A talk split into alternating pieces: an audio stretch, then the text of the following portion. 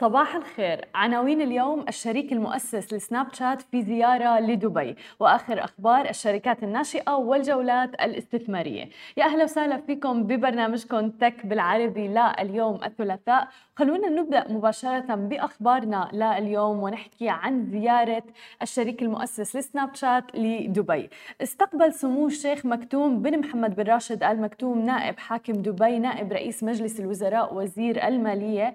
يوم أمس بمبنى القادة في مقر إكسبو 2020 دبي إيفن اللي هو الشريك المؤسس والرئيس التنفيذي لشركة سناب.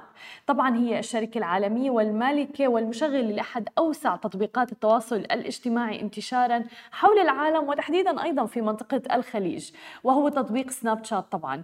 تناول اللقاء التطور الكبير الحاصل في مجال التواصل الاجتماعي ومنصاته الآخذة في التوسع والانتشار حول العالم. وحرصت أيضا دبي على توثيق التعاون مع كبرى الشركات العالمية المتخصصة في هذا المجال عملا برؤية وتوجيهات صاحب السمو الشيخ محمد بن راشد آل مكتوم نائب رئيس الدولة رئيس مجلس الوزراء حاكم دبي في تأكيد ريادة دبي في مجال الاقتصاد الرقمي وطبعا منحها أيضا مكانة متميزة كمركز رئيس للتكنولوجيا والإعلام في المنطقة. امتدادا لإرثها في هذا المجال اللي بدأت فيه في ترسيخ دعائمها منذ أكثر من 20 عام. عام بتأسيس مدينتي دبي للإنترنت وأيضا دبي للإعلام. ضمن مجتمع هو اليوم الأكبر من نوعه لشركات التكنولوجيا والإعلام في المنطقة. ضمن مجموعة تيكوم اللي بتضم أكثر وما يزيد أيضا عن 95 ألف من نخبة العقول المبدعة في العالم. وأيضا تطرق النقاش إلى تطلعات دبي لريادة مستقبل الاقتصاد الرقمي وتأكيد مكانتها كوجهة رئيسية للمواهب والعقول وأيضا رؤوس الأموال في هذا المجال. من خلال تهيئة المناخ الجاذب للاستثمارات والداعم للشركات على تنوع أحجامها. مع الاهتمام أيضا بتشجيع ريادة الأعمال والشركات الصغيرة والمتوسطة للاستفادة مما تتيحه دبي من بيئة داعمة وبنية تحتية وتشريعية متطورة تكفل لها النجاح والتميز. حيث أسهمت دبي في وصول العديد من الشركات الناشئة إلى العالمية ضمن صفقات مليارية. حضر هذا اللقاء سعادة هلال سعيد المري المدير العام لدائرة دبي للاقتصاد والتجارة وسعادة أيضا منى غانم المري نائب الرئيس العضو المنتدب لمجلس دبي للإعلام وسعادة مالك سلطان آل مالك مدير عام سلطة دبي للتطوير والرئيس التنفيذي أيضا لمجموعة تيكوم. كانت سناب شات قد افتتحت مقرها الإقليمي في مدينة دبي للإنترنت في عام 2017 واستفادت الشركة العالمية من خلال تواجدها في دبي من خلال اكتساب اكتساب خبرات أوسع عن المنطقة وأيضا متطلباتها.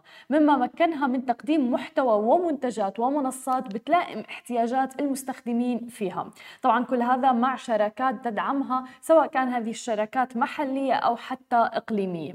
وتمثل منطقة الشرق الأوسط وشمال أفريقيا أحد أهم الأسواق للشركة العالمية سناب شات حيث وظفت الشركة تواجدها في دبي في توسيع دائرة أعمالها في المنطقة خلال السنوات الخمس الخمس الأخيرة تحديدا بالوقت اللي عم بتشير فيه التقديرات إلى أنه عدد مستخدمي سناب شات حول العالم يقدر تقريبا بنحو 319 مليون مستخدم يوميا وذلك وفق إحصاءات الربع الأخير من العام 2021 ويمكن في كثير ناس كانت عم تتساءل سابقا أنه آه، ما هي الصفقات اللي رح تصير في إكسبو 2020 وما هي أهمية إكسبو 2020 طبعا مثل هيك لقاءات بتصير بهذا الصرح الضخم إكسبو 2020 وبيتم دعم فيها رواد الأعمال بيتم دعم فيها الشركات الكبيرة أو حتى الشركات الناشئة والصغيرة من خلال هذه اللقاءات المثمرة.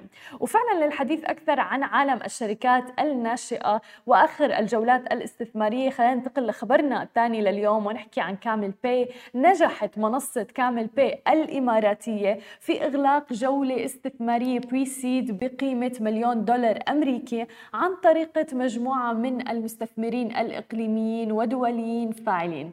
ضمت طبعا حسين الجمزي وأيضا آصف حيث جاءت الجولة لدعم جهود المنصة في إطلاق منتجات دفع رقمية جديدة اللي هي B2B بتخدم قطاع الأعمال والأفراد في دولة الإمارات. تأسست منصة التقنية المالية Kamel Pay في دولة الإمارات عام 2020 تحديدا عن طريق إحسان رحمن حيث آه، عم بتقدم المنصة خدمات مالية رقمية موجهة تحديدا إلى قطاع الأعمال وكذلك الأفراد داخل دولة الإمارات العربية المتحدة.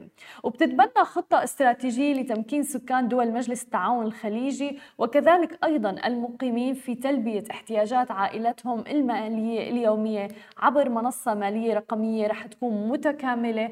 بتمتد خدماتها لتشمل أسواق منطقة الشرق الأوسط وشمال أفريقيا وأيضا جنوب آسيا.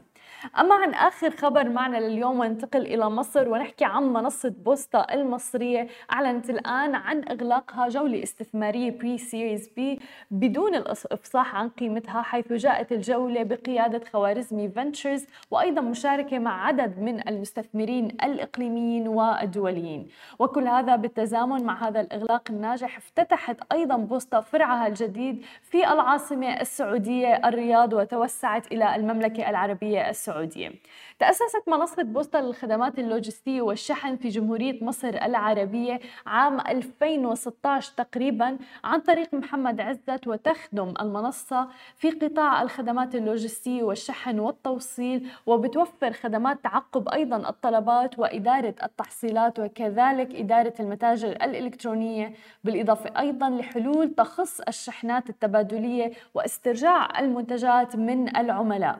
وكانت بوسطة قد أعلنت عن نجاحها في شحن 10 ملايين شحنة منذ بدء عملياتها الفعلية في مصر عام 2017 وأن افتتاح فرعها الجديد في العاصمة السعودية هي خطوة من ضمن خطتها الاستراتيجية للتوسع في منطقة الشرق الأوسط وشمال أفريقيا. وهذا اللي عم نشوفه أنه معظم الشركات الناشئة اللي عم تحصل على جولات استثمارية عم تستغلها وعم بتكون من أحد أهم خطواتها التوسع في المنطقة. فإذا بدأت في الإمارات تتوسع إلى السعودية. وإذا بدأت أيضا مثلا مثل في هذه الحالة في مصر أيضا عم تتوسع سواء في السعودية وبعدها تنتقل في مناطق ودول الخليج وأيضا آه، الشرق الأوسط وشمال أفريقيا. هذه كانت كل أخبارنا الصباحية لليوم. ما تنسوا تتابعونا على كل مواقع التواصل الاجتماعي الخاصة ب Smashi TV. تسمعوا البودكاست تبعنا وتنزلوا ال application. نهاركم سعيد جميعا.